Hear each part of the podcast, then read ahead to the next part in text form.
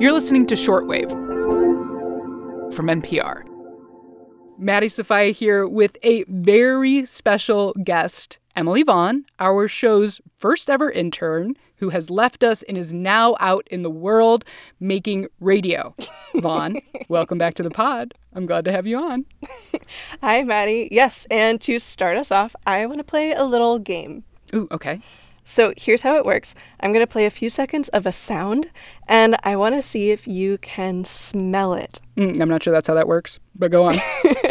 okay, so close your eyes, mm-hmm. listen, take a mm-hmm. deep breath, and try to smell the smell of this sound. Oh, I can do this actually. That is that is fresh rain smell. Ding ding ding. You're a winner. Now, bonus question Do you know what causes that smell? Oh, God, no, absolutely not. Game over. so, there are a few different things that contribute to the fresh rain smell, but the main one is a chemical compound called geosmin. Mm. It's made by bacteria, and our noses are incredibly good at detecting it. And besides fresh rain, you might also associate it with something else. This uh, compound causes the, for many people, attractive smell of soil. Ooh, yeah, I do love the smell of soil. So do I, and so does Klas Flärdh. He's a professor of microbiology at Lund University in Sweden, mm. and he studies the bacteria that make geosmin in soil. Okay, okay, so it's not anything about the rain that smells that way. The raindrops are churning up this stuff, this geosmin that's been sitting on top of the soil, and then once it's in the air, we can smell it. Yes, exactly. But the real question, as always, is why? The substance has been known for a long time, but nobody really understood why the bacteria make this. What is the role of it? Vaughn, are you telling me that we are solving a bacteria based mystery today? Oh, I am, Maddie. So, today on the show, hey, we're going to get to know one of the soil dwelling bacteria behind the smell of fresh rain and learn the origin story of one of Earth's most beloved perfumes. You're just going to do the whole thing, huh? I'm Emily Vaughn. These are my lines. And this is Shortwave from NPR.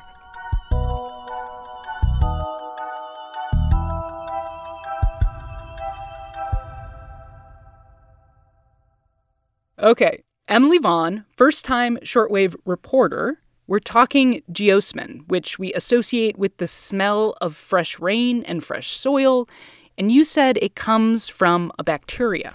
Yeah, it primarily comes from a big group of bacteria called Actinomycetes, and the geosmin in soil mostly comes from a single genus called Streptomyces. Ooh, Streptomyces, I love that. Keep going. Streptomyces have evolved an uncommon survival strategy for bacteria.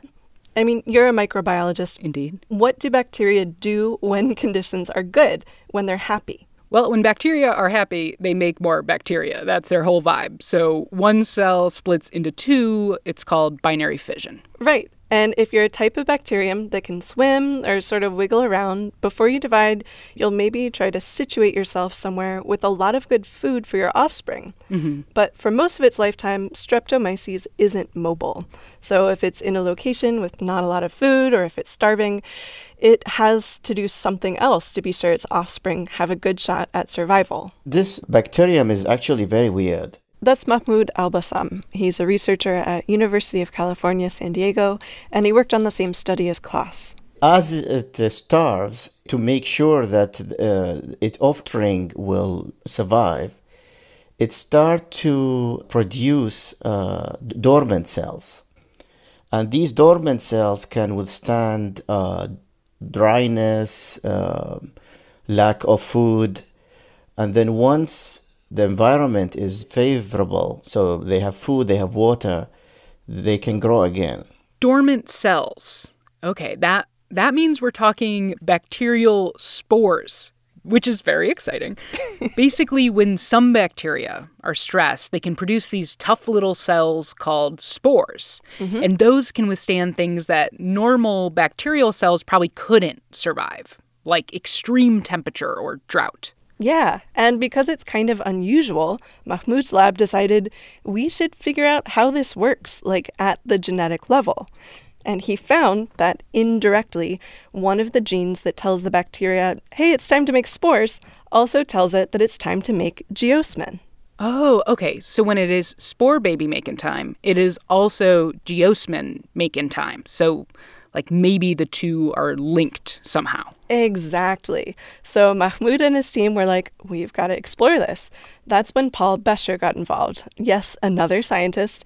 He's a chemical ecologist and a researcher at the Swedish University of Agricultural Sciences. It is known that certain insects respond to this smell. Our hypothesis was simply that it is used to attract organisms, so it might be an attractant so, why would bacteria want to attract insects and other invertebrates at the same time that it's making these spores? Well, if you think like a Streptomyces bacterium, I always do. Go on.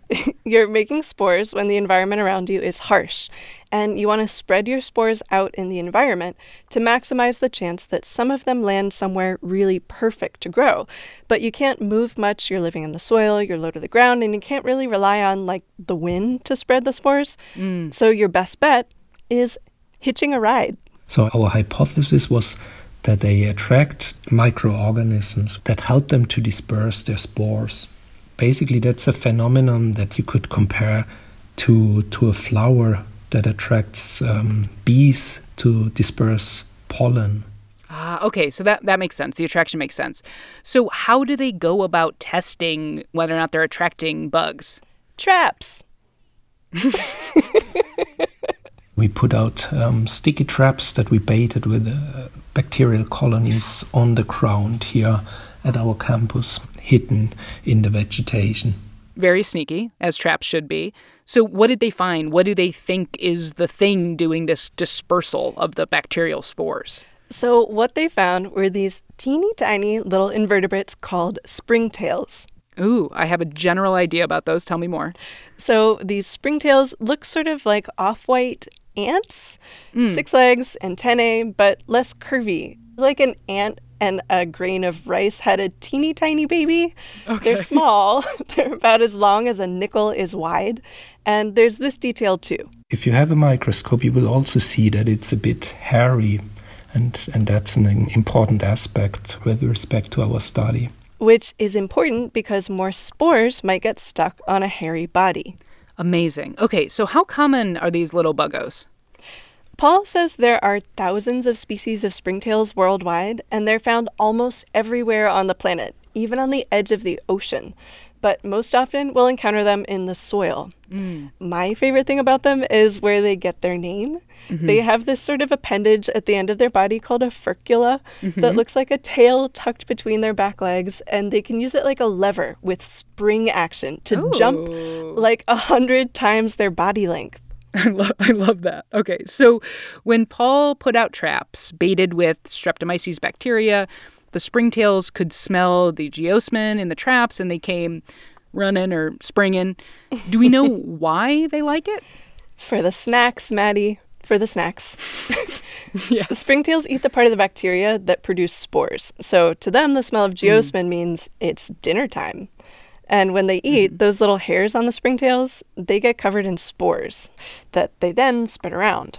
And Ooh, okay. they also spread the spores around by eating them and then pooping them out later.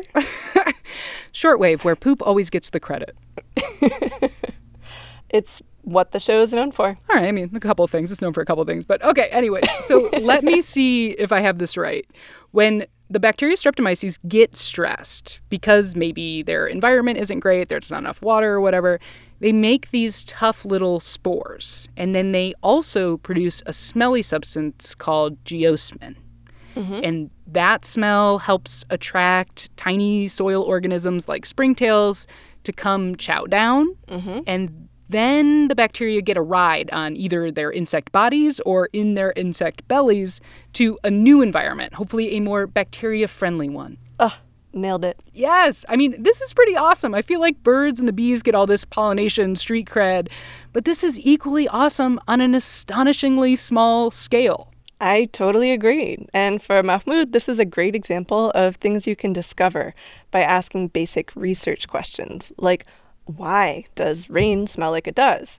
I think one important thing is that we focus on fundamental science. It doesn't have to always be for like a reason. Most of the very important findings in science were just because people wanted to know how things work. We have to be risky, we have to be adventurous, and spend some money on uh, fundamental science. You know I'm here for peer research, Emily Vaughn. I am so glad that you brought us this story. Next time I smell fresh rain or soil, I will yell, Thank you, bacteria springtails, I see you out here. Absolutely. And to me, the smell is a reminder of how complex all the systems are that we take for granted just right under our feet. And I think that's beautiful too. All right, Emily Vaughn, thank you for this story. Let's come back with another round of Hear That Smell for us sometime soon, okay? You got it.